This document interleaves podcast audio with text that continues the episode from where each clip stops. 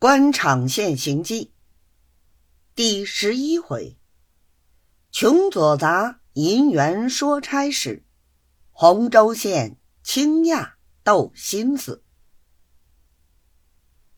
话说青海和尚同了周老爷去见王道台，当下一部马车走到长春站门口，周老爷把和尚。让在账房课堂里坐，自己先进去回王道台。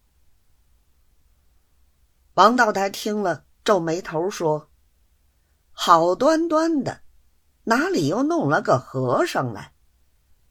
你去同他说，我是僧道无缘的，劝他到别处去吧。”周老爷道：“他来并不是化缘。”听说为的是家务事情。王道台道：“这也奇了，和尚管起人家的家务来了。”周老爷道：“听说他是陶子尧的内兄。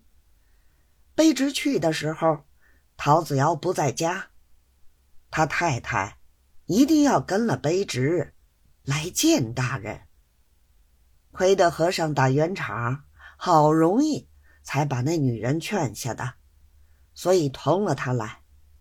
大人如果不要见他，叫人出去道法就是了。王道台未及回言，不料和尚因为等得不耐烦，已经进来了。王道台想要不理他，一时又放不下脸来。要想理他，心上又不高兴，只把身子些微的欠了一次，依旧坐下了。和尚进来却是恭恭敬敬作了一个揖，叫他坐，起先还不敢坐。后来见王道台先坐下，他方才斜牵着坐下。王道台问：“几时来的？”和尚回：“是昨天到的。陶子尧陶老爷是舍妹丈，这回是送舍妹来的。大人跟前一向少来请安。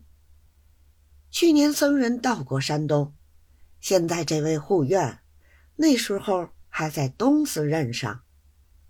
他的太太捐过有两万多银子的功德。”就是西司的太太，济东道的太太，还有梁道胡大人，都是相信僧人的，一共也捐了好两万的功德。和尚的意思原想说出几个山东省里的阔人，可以打动王道台。岂知王道台听了，只是不睬他，由他说。王道台一直眼睛望着别处，有时还同管家们说话。和尚一看不对头，赶紧言归正传，预备说完了，好告辞。才说的半句，舍妹丈这个差事，王道台已经端茶送客，听见和尚还有话说。于是站住了脚，也不等和尚说，他先说：“我明天就要动身往东阳去，找他不到，我也没有这么大功夫去等他。好在我们周老爷不走，把银子替他存在庄上，等他自己去付就是了。”说完了这两句，已经走到门栏外头。等着送客，